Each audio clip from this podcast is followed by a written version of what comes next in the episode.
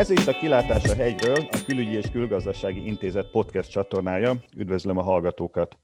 A mai adásban egy olyan vállalkozásról fogunk beszélni, amely egyes elemzők szerint az egész világrendet alapvetően megváltoztatja, és egy új korszakot nyit a világ, de legalábbis Eurázsia történetében. Ez pedig az új Sejemút, vagyis Kína egy övezet, egy út kezdeményezése, angol rövidítéssel BRI.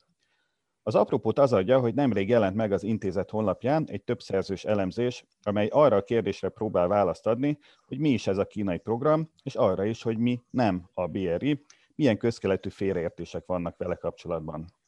A most következő beszélgetésben is ezt próbáljuk tisztázni, de természetesen azoknak, akik nem csak hallani, hanem olvasni is szeretnének a BRI-ről, azoknak az elemzés linkjét elhelyezzük az epizód leírásában. A beszélgető társaim pedig nem mások, mint a Külügyi Intézet kínás csapata, vagyis Baranyi Tamás, az intézet stratégiai igazgató helyettese, Eszterhály Viktor, a KKI vezető kutatója, Koreszki Péter, a KKI programvezetője és vezető elemzője, én pedig Salád Gergely vagyok, a KKI vezető elemzője. Viktor, téged kérnélek meg röviden, mint a KKI új szerzeményét, hogy mint egy antréként ismertest, hogy mi is ez a BRI, a kínai szándékok szerint, tehát ezt mikor jelentették be, miért jelentették be, és mit állítanak róla, hogy miféle kezdeményezés ez? Könnyűnek tűnik a kérdés, de valójában mégsem ennyire egyszerű a válasz. Amikor konferenciákon kínozni próbálom kollégákat, akkor mindig egy definíciót szeretnék kérni az elején. Úgyhogy ezúttal most nem is mennék még bele a definícióban, inkább csak objektívan elmondanám, hogy mit tudunk erről. 2013-ban Kínai Népköztársaság elnöke Xi Jinping bejelentette egy grandiózus víziót, amelyben Ázsia, Európa és Afrika újra összekötéséről beszélt. Ebben két zónát azonosított, egy szárazföldi zónát, ez az úgynevezett sejmút gazdasági lövezet, valamint egy tengeri zónát, amely tengeri sejmút néven vonult be köztudatba. Ugye ez egy, egyfajta visszatekintés a múltra, amelyben Ázsia és Európa a legfontosabb civilizációs központjait az egykori Sejemút kereskedelmi hálózat kötötte össze szárazföldön és tengeren, és ennek az új víziónak a célja, hogy egy új életet leheljen ezek a régiók közötti kapcsolatokban. Akkor azt javaslom, hogy szállazzuk szét, hogy mi is ez az új Sejemút vagy BRI, illetve mi nem az új Sejemút, illetve a BRI. Ugye Viktor említette, hogy ez, ez mint hogyha egy gazdasági koncepcióként lett volna először megfogalmazva, és most már ugye rengeteg más aspektust is tulajdonítanak neki, de kezdjük a gazdaságnál. Péter, milyen külgazdasági céljai vannak Kínának a BRI-vel? Hogy már Viktor utalt rá, definícióról elég nehéz beszélni a BRI kapcsán, de az világosan látható, hogy amikor már a kínai elnök 2013-ban meghirdette, illetve utána 2015-ben megjelent egy kormányzati stratégiai dokumentum Kínában a témával kapcsolatban, hogy elég homályos megfogalmazások szerepeltek benne, így például ez a 2015-ös dokumentum is a BRI célját illetően is csak annyit tudott közölni, hogy Ázsia, Európa, Afrika és a szomszédos tengerek közti összeköttetés előmozdítása valamilyen módon. Az világosan látszik, hogy azért van egy massz, nagyon masszív gazdasági vonatkozása ennek, ennek a kezdeményezésnek, és ez a rendkívül nehezen megfogható kezdeti megfogalmazás, az egyértelmű meghatározás hiánya, az külgazdasági vonatkozásban is nagyon sok túlzott elvárásnak, mítosznak, különféle értelmezésnek adott és ad azóta is táptalajt. Az egyik ilyen tévhit pozitív és negatív irányban egyaránt, hogy a BRI és egy általában Kína az kimeríthetetlen forrása az olcsó finanszírozásnak és hiteleknek, majd ennek ellenpólusaként rögtön megjelent az a markáns kritika is, hogy Kína a BRI révén és a hozzá kapcsolatú fejlesztési hitelek révén gyakorlatilag egyfajta új gyarmatosítást hajt végre, és adósság kolonizációval vádolták a a kritikusok Pekinget. Ezzel kapcsolatban a tisztánlátás nagyon nehézé teszi, hogy ugye a finanszírozásban résztvevő kínai állami bankok a legritkább esetben teszik közzé azt, hogy milyen feltételekkel és milyen kamatlábakkal nyújtanak hitelt a, a partner országoknak. Különböző híradásokból, anekdótákból, esetleg IMF jelentésekből lehet valamiféleképpen talán összerakni azt, vagy példákat keresni, hogy Kína milyen módon nyújt hitelt BRI hez kapcsolható fejlesztési projektekhez, és ebben azt látható, hogy van példa arra is, hogy piaci hitelek, hitelfeltételek mellett, piaci kamatláb mellett, és van példa arra is, hogy kedvezményes kamatláb mellett.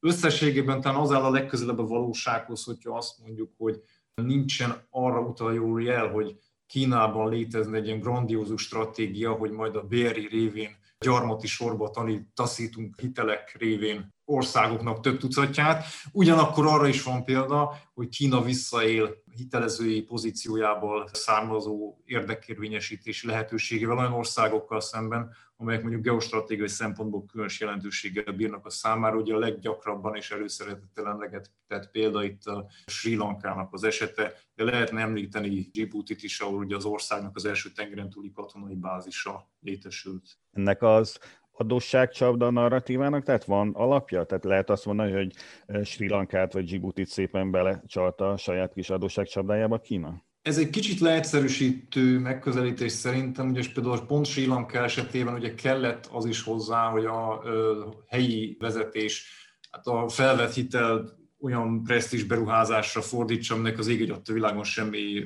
hozzáadott értéke nem volt gyakorlatilag a sri lankai gazdasághoz. Tehát másik oldalon azt is látni kell, hogy sok esetben a helyi politikai vezetés hibái is közrejátszanak ebbe, de valóban van példa arra, hogy Kína ezt kihasználja. Mint ahogy említettem, nem lehet azt mondani, hogy minden esetben ennek Kína világos célja. És általánosságban talán azt lehet mondani, hogyha van egy ország, amelyik stabil makrogazdasági alapokkal rendelkezik, ahol van egy egészséges GDP növekedés, ahol a valutatartalékok rendben vannak, és felvesz Kínától egy fejlesztési hitelt valamilyen infrastruktúra projekt finanszírozására, akkor mondjuk nem kell attól tartani, hogy az ország az Kína gyarmatává válik. Itt említetted, hogy a, az új sejemútnak masszív gazdasági vonatkozásai vannak. Eddig ugye a külgazdasági aspektusokról beszéltünk. A belső céljai vannak Kínának, tehát belső gazdasági céljai, tehát a saját, mondjuk a, a kínai cégeit, vagy a saját piacát a BRI-vel próbálja jobb helyzetbe hozni? Itt leggyakrabban az elemzők azt szokták említeni, hogy a kínai nagy építőipari vállalatoknál az elmúlt években bőven volt kapacitás felesleg, és hogy ez a BRI ez milyen kiváló lehetőség arra, hogy egyrészt ezek a vállalatok külföldi megrendeléshez jussanak, másrészt pedig például olyan országokban, ahol eddig nem hajtottak végre kivitelezést, ott mondjuk referenciát szerezzenek, akár mondjuk esetleg Európai Uniós ország területén belül. Tehát erre a kérdésedre egyrészt ezt lehet talán válaszolni, másrészt pedig ugye a kezdeményezésnek van egy olyan oldala is, hogy a gazdaságilag fejletlenebb nyugat-kínai tartományokat bekapcsolni Eurázsia gazdasági vérkeringésébe, szokták emlegetni ugye a BRI egyik fő ütőereként a Kína-Pakisztán gazdasági folyósót, ahol talán a legtöbb BRI-hez kapcsolható fejlesztési projekt futva, illetve valósul meg. Tehát, hogyha ránézünk a világatlaszra, akkor láthatjuk, hogy ugye ennek a folyósónak az egyik vége, az indiai óceán, a másik vége pedig a nyugat-kínai tartományok. Tehát ha belső gazdasági célokról beszélünk, akkor, akkor ezt az aspektust is érdemes kiemelni.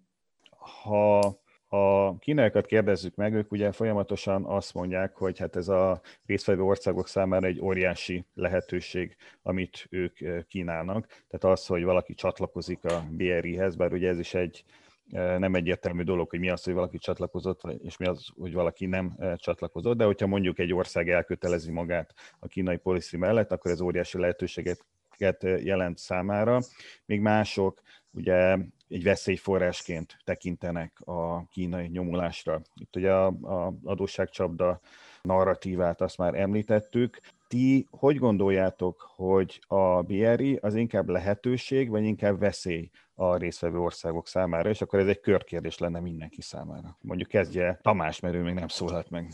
Nem vagyok benne biztos, hogy ezeket a, ezeket a nagyon szilárd dihotómiákat én szeretem.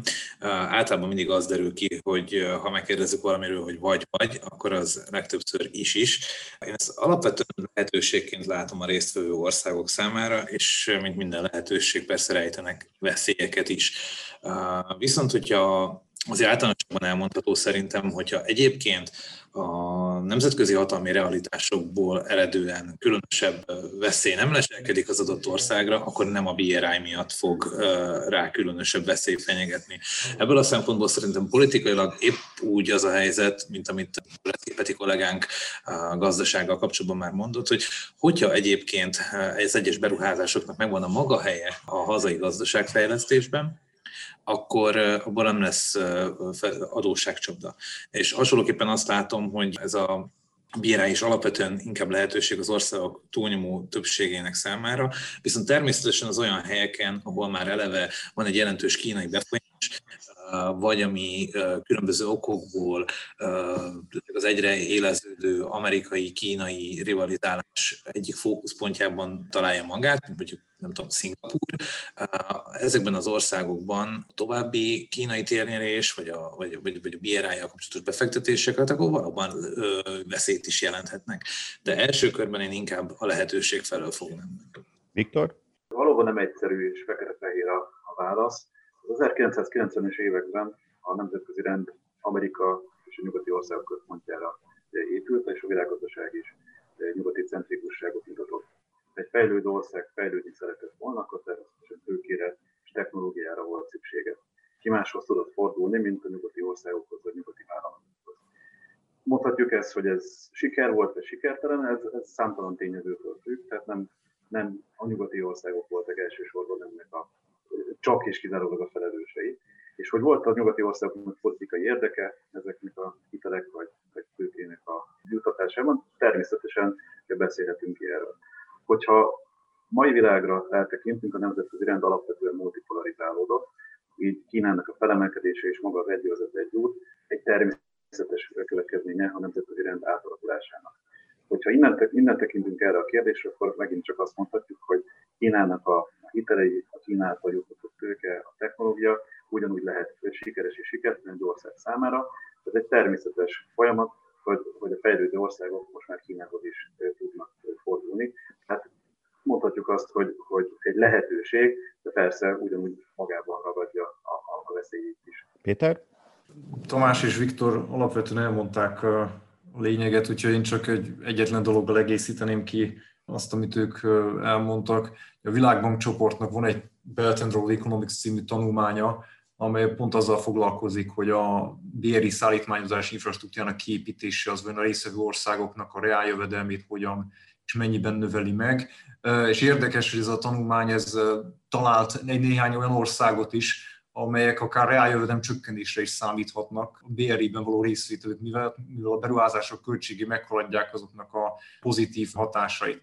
Ebből én azt szűrtem le magamnak, hogy nagyon sok múlik azon, hogy a, hogy a fogadó ország, az az ország, ahol esetleg egy BRI-hez kapcsolódó fejlesztési projekt megvalósul, ahogy említettem, hogy annak a gazdasága milyen állapotban van, hogy ez a fejlesztési projekt ez illeszkedik-e egy átfogó gazdasági és infrastruktúra fejlesztési stratégiába, mert úgy gondolom, hogy ha igen, és ennek az országnak megfelelőek a gazdasági alapja, és alapvetően jó működő gazdaságról beszéltünk, akkor ez egy lehetőség. Amennyiben ez az ország csak azért akar becsatlakozni, mert attól fél, hogyha kimarad, akkor lemarad, vagy pedig úgy gondolja, hogy mindenáron fel kell venni a kínai hitelt, mert semmilyen más lehetősége nincsen, és nem átgondolt, nem jövedelmező, a GDP növekedés nem elősegítő beruházásokra fordítja, akkor valóban fennáll az a veszély, a túlzott eladósodásnak a, a veszélye, amiről pár perccel korábban már beszéltünk.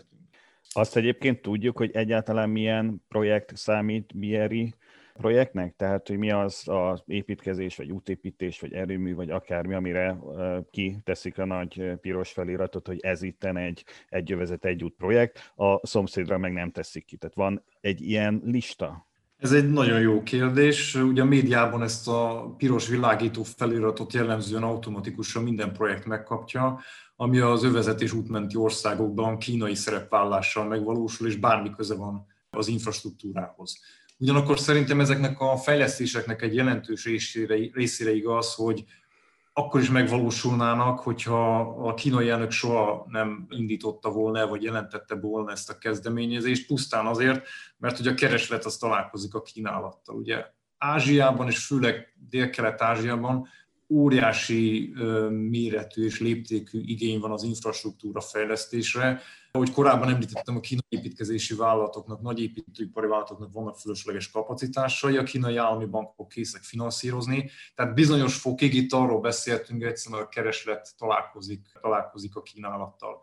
De visszatérve szűken értelmezve a kérdésedet, nincsen hivatalos definíciója annak, hogy mi minősül BRI projektnek, úgyhogy itt megint csak tágtere van a találgatásoknak, a címkézésnek, és egészen addig valószínűleg ez a rugalmas értelmezés fenn is fog maradni, amíg maguk a kínaiak nem ülnek le, és írnak egy definíciót arra, hogy ők mit tekintenek projekt, BRI projektnek, és akkor talán lesz majd egy lista, lesz majd egy adatbázis arról, hogy eddig hány millió dollárt, hány milliárd dollárt költöttek ezekre a fejlesztésekre, hány BRI projekt indult el, milyen fázisban tartanak, és melyek azok már lezárultak, és jelenleg nincsen olyan adatbázis, ami, ami minden kétséget kizárólag és teljesen hitelesen ezt be tudná mutatni. Arra van tippetek, hogy miért nincs ilyen lista vagy adatbázis? Tehát miért nem ültek le a kínaiak és definiálták, hogy mi is az a BRI? Nyilván azért emögött is lehet valamiféle szándék. Tamás? Hát igen, jó bonyolult kérdés. Én ezzel kapcsolatban, és kapcsolódik az előző kérdéshez is, ez a címkézéshez, amit a Péter itt említett, hogy szerintem van két nagyon érdekes folyamat a, a BRI fogalmi meghatározásával kapcsolatban. Az első, az tényleg van egy ilyen stratégiai definiáltlanság benne, ami, ami azt értem, hogy a definiáltlanság az tényleg nem, nem véletlen, uh, hanem, hanem egyszerűen annak is a része, hogy uh, hogy mindig lehessen bővíteni, mindig lehessen lebegtetni bizonyos bővítéseket. Tehát, hogyha nem definiáljuk ezt azért tényleg precízen körbe, hogy pontosan mit is értünk alatta, akkor tulajdonképpen annál nagyobbakat is lehet mondani vele kapcsolatban, és annál inkább szerintem be tudja tölteni az egyik elsődleges szerepét, pedig az egyik elsődleges szerepe az én meglátásom szerint tényleg egy ilyen narratíva építés a kínai gazdasági gazdasági pozíciók javításához, aminek van rengeteg pozitív hozadéka, de tény, hogy van mögötte egy nagyon erős narratíva építés. A másik nagyon érdekes tendencia szerintem az az, hogy nekem az volt a benyomásom, hogy, hogy a BRI-t és az ehhez kapcsolódó egész szótárkészletet, mert hogy van egy egész szótárkészlet mögötte, sejemúttal, kölcsönös előnyökkel, stb amik nyilván nem teljesen előzmény nélküliek a kínai politikai diskurzusban, de azért ez, ez nagyon megszilárdította ezt a nyelvezetet, és én, én nekem az volt a benyomásom, hogy ezt a szókészletet ezt nagyon kreatívan minden lehetséges fronton felhasználja, igazából minden egyes aktor Kínában, vagy nagyon sokan. Kicsit nekem az, a, az jutott eszembe, ahhoz tudtam hasonlítani, amit amikor bejöttek a különböző FÁR programok Magyarországra, vagy még később ugye az Európai Uniós pályázatok, és akkor ott is megismerkedtünk ugye egy csomó szóval, például kompetenciafejlesztés, nem nagyon értettük, hogy ez mit jelent, de aztán mivel megtanultuk, hogy a pályázatokat úgy kell benyújtani, hogy erre különös hangsúlyt fektessünk, ezért szépen lassan minden pályázatunk megtelt kompetenciafejlesztéssel. Utána, amikor kiviteleztük a pályázatokat, akkor ki kellett találni, hogy ennek mi a tartalma, kitaláltuk, és ma, mai Magyarországon azt mondjuk, hogy a kompetencia az, az, az micsoda, vagy ez egy, vagy ez úgy, úgy új keletű szó, azt azt már senki nem így tekint rá, hanem, hanem úgy, mint ami így nagyon berögzült. Egyszerűen ez bizonyos értelemben mindez arra mutat, hogy, hogy a BRI-t és a hozzá kapcsolódó dolgokat szerintem Kínában is egy brandnek tartják, amivel mindent egy kicsit jól lehet marketingelni, és fölfelé, vagy pedig a partnereknek kiválóan el lehet adni. Én azt gondolom, hogy egy efféle brandépítéshez, ami tényleg iszonyatosan sikeres, tehát ez szerintem nagyon gyorsan és nagyon profin fölfutott, tulajdonképpen korlátokat szab az, hogy ezt megpróbálják definíciós keretbe tömöríteni, és sokkal kényelmesebb, hogyha ez nincsen meghatározva, és bármikor azt mondani, hogy na, akkor ez is BRI, meg az is BRI. Viktor, ezt ki tudod egészíteni, vagy tudsz vitatkozni Tamással? Teljesen egyetértek azzal a megközelítéssel, hogy felfoghatjuk egyfajta brandként, és ez rendkívül sikeres brand. Azonban azt gondolom, hogy ennek egy nagyon jelentős politikai szerkezeti oka is van, hogy, hogy ennyire diffúz a, a vegyőzet egy kezdeményezésnek a tartalma. A külvilág szereti Kínát egyfajta monolit egységként látni, ahol a kínai kommunista párt mindent az égvilágon kontroll alatt tart. Valójában egy drámai megosztottság van kínai kommunista párton belül, illetve magán Kínán belül is számtalan érdekcsoport van, amely harcol annak érdekében, hogy megtöltse az egyőzött együtt kezdeményezést valódi tartalommal, természetesen az érdekeinek megfelelően. Bár nem tagadom, hogy van egy központi tervezés az egyőzött együtt mögött, tehát nyilván a Marshall terv vagy valami hasonló korábbi tapasztalatok alapján okos emberek egy köre leült és javaslatot tett a kormány felé, hogy hogyan kellene átalakítani Kínának a külpolitikáját, és milyen új rendet kellene építeni. De nagy vitás lenne azt elképzelni, hogy több ezer ember ül Pekingbe, ahol tervezőasztalok mögött, ahol vasútvonalaknak a futását rajzolja egy térképet. Inkább úgy tudom elképzelni az egyezet együtt tartalmának a megtöltését, hogy ezek a különböző érdekcsoportok egymással harcolnak.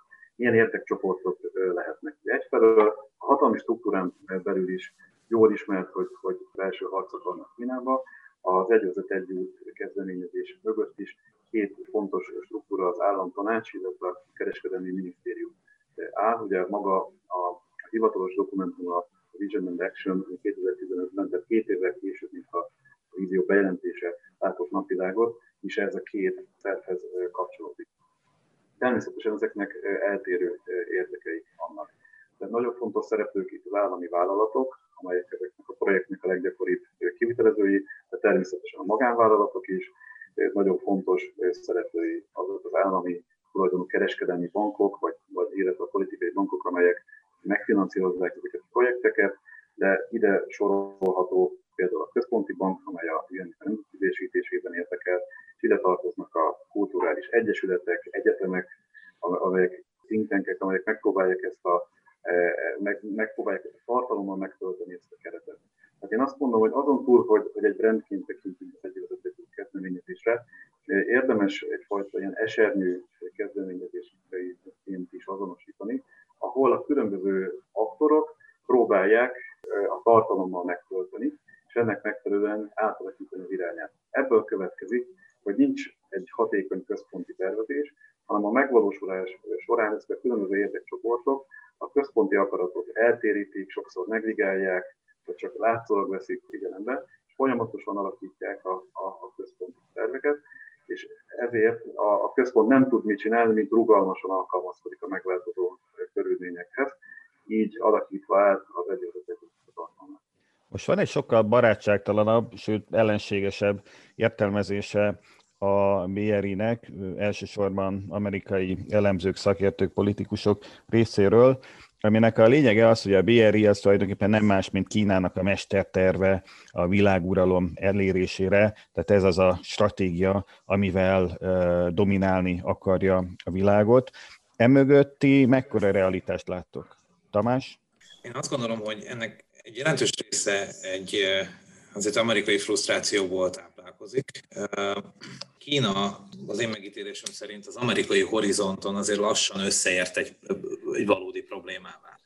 Ez azért nagyon érdekes, igazából nem az az érdekes, hogy összeért egy valódi problémával, hanem az, hogy korábban valóban nem tekintettek rá ö, elsősorban problémaként, vagy elsősorban kihívóként. Ugye, hogyha emlékszünk, már 1993 óta arról beszélt a Guns N' Roses, hogy kiadják a Chinese Democracy című albumukat, és hogy mondjam, ezt tükrözte a korszellemet abban a tekintetben, hogy azt gondolták, hogy, vagy az volt az elterjedt nézet nyugaton, hogy Kína lassanként egy, nyugat-európai jellegű, vagy egy nyugati jellegű országá válik, hiszen az egyre szabadabb piacgazdaság elkerülhetetlenül egyre szabadabb mindenféle egyéb körülményt von maga után.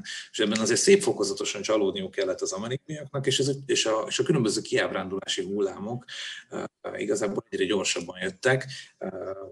Például az, hogy amikor ugye Kína csatlakozott a WTO-hoz, az sem érte áttörést ebben a tekintetben. Szintén ijesztő volt számukra, hogy 2008-ban a gazdasági válságból Kína gyorsabban kilábalt, mint, mint, mint a nyugati országok, de hát a sort igazából folytathatnánk egészen a ugye mostani koronavírus válságig, amikor tényleg elmérgesült sok tekintetben a nyugati kínai viszony. Most azzal párhuzamosan, hogy Kína valóban összeért egy problémával, azzal párhuzamosan, hát egyre inkább ezt elkezdték Kína minden lépését egy ilyen geopolitikai versengés színében látni. Szerintem azokat is, amik egyébként ettől teljesen függetlenek, vagy ettől teljesen mentesek voltak. Ezerféle helyre mutathatnék ezzel kapcsolatban, de az számomra elég világos, hogy a BRI meghirdetése az, az tulajdonképpen a, a nagy, nagy, nagy szavak mögött, tehát alapvetően nem geopolitikai összefüggésekről szól, hanem valóban uh, elsősorban regionális gazdasági kapcsolatok fejlesztéséről, és ez nagyon erősen uh, a kínai belpolitikának a függvénye.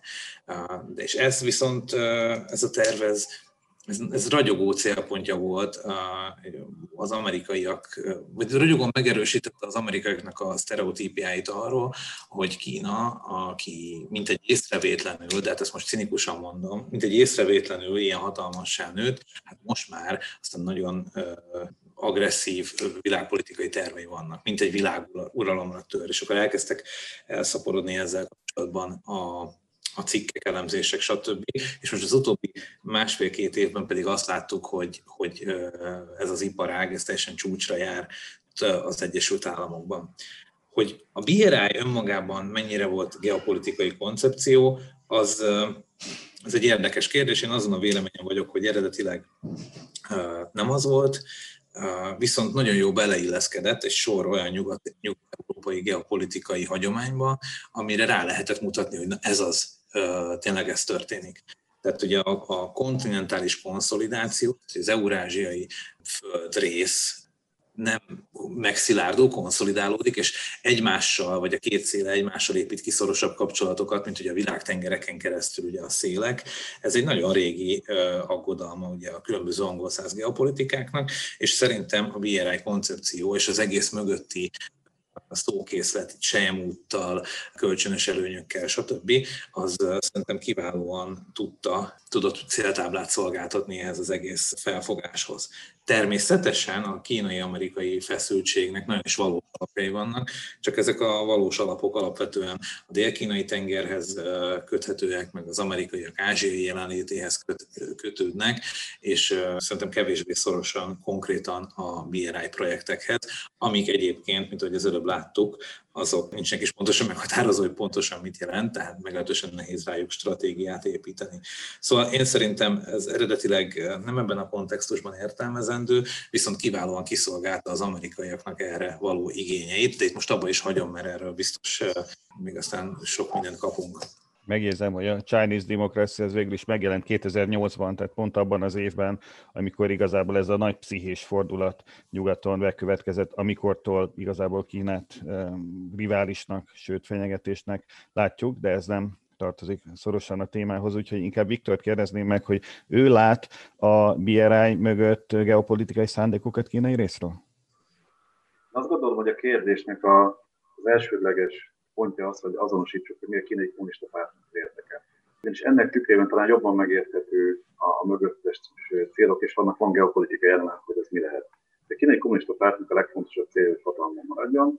Ezt elsősorban úgy tudja megvalósítani, hogyha folytatja a társadalom és a gazdaságnak a modernizációs programját, valamint hogy végbe tudja vinni azokat a reformokat, amelyet az elmúlt évtizedben már többször megkérdezett. Ennek hogy megvalósuljon, tehát ezek a reformok végbe menjenek, és ez a modernizációs program folytatódhasson. Alapvetően egy megfelelő belső és mindenket olyan külső környezetre van szüksége, amely ezeket a reformokat támogatja. Úgy gondolom, hogy 2007-es, 2008-as pénzügyi válság ezt a környezetet drámaian megváltoztatta Kína számára. Azok a folyamatok, amely, amely az előző évtizedeket jellemezték, abban egy törést jelentett a, a pénzügyi válság, köszönhetően annak, hogy a nyugati országoknak a, a relatíve gazdasági súlya csökkent, és ezért Kínában úgy látták, hogy annak érdekében, hogy ezt a, a belső modernizációt folytatni tudja az ország, és ezért a kínai kommunista párt tovább is stabilan tudja megtartani hatalmát, Kínának aktívan kell beavatkozni annak érdekében, hogy a környezetét formálja. Nyilvánvalóan itt ekkor beszélhetünk arról, hogy ennek milyen geopolitikai aspektusa van. Azt mondom, hogy a klasszikus geopolitikai értelmezés, amely a hatalomnak a, a kemény aspektusára helyezi hangsúlyt, ebben a helyzetben nem helytálló, hisz Pekingben is felismerték, hogy Kína katonai eszközökkel nem tudja környezetét hatékonyan formálni, ezért egy olyan eszközhöz múlt, amely sokkal nagyobb sikert valószínűsített a Peking számára, mégpedig a gazdasági eszközök, kínai gazdasági szuperhatalom, illetve ha precízebbek vagyunk, akkor, akkor a kapcsolat, a konnektivitásnak a, a képítése, tehát egy olyan hálózatnak a létrehozása, amelynek a, a középpontja Kína.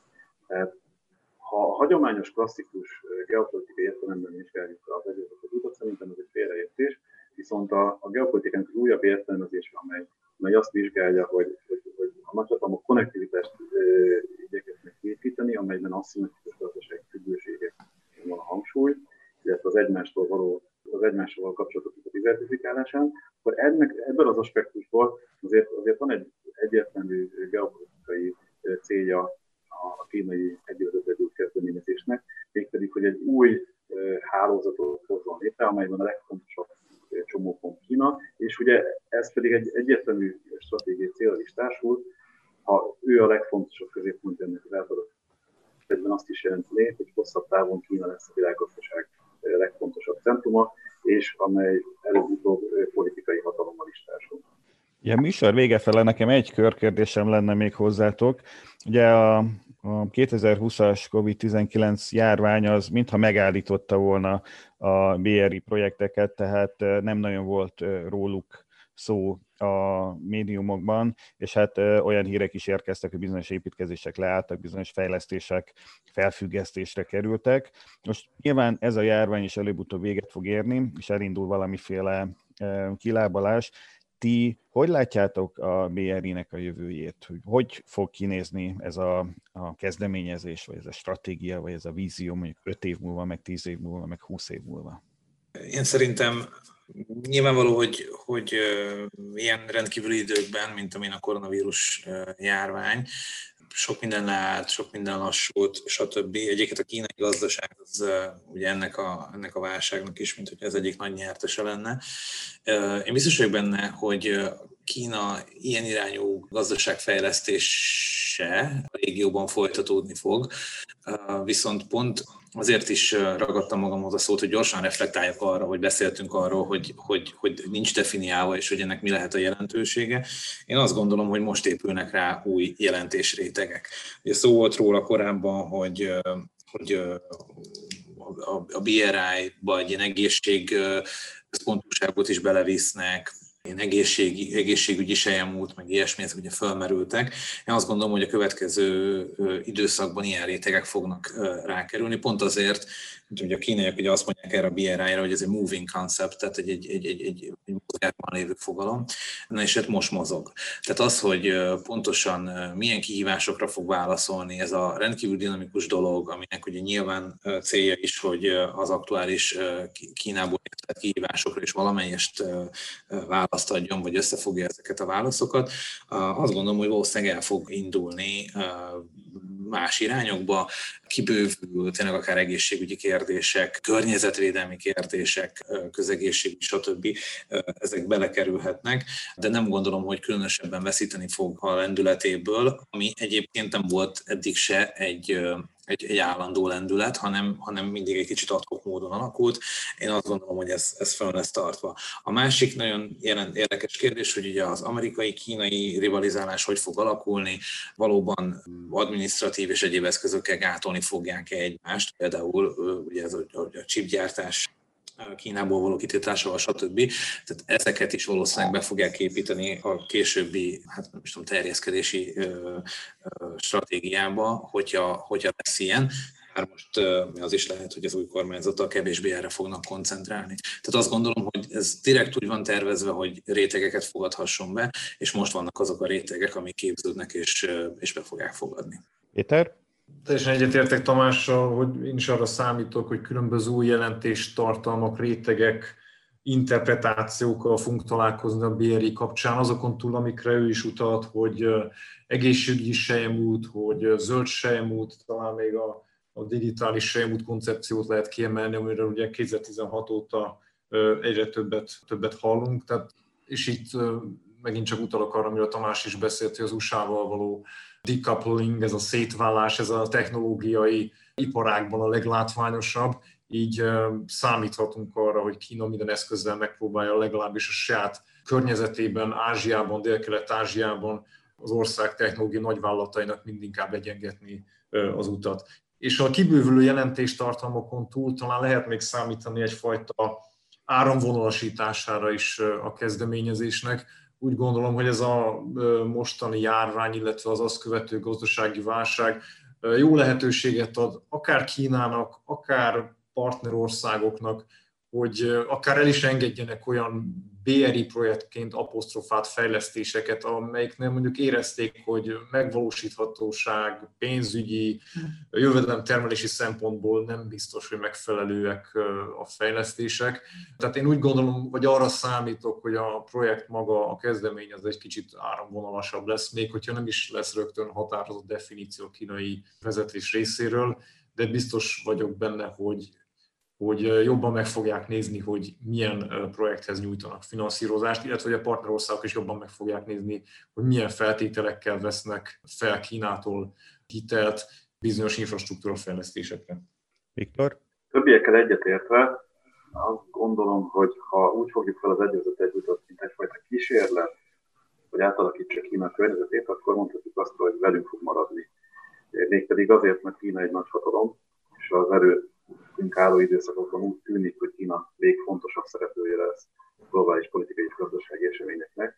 Tehát ez a, e, e, ez a, erről nem hiszem, hogy Kína lemondana, hogy aktívan formálja a környezetét, tehát ez a, ez a, ez a vízió bennünk marad.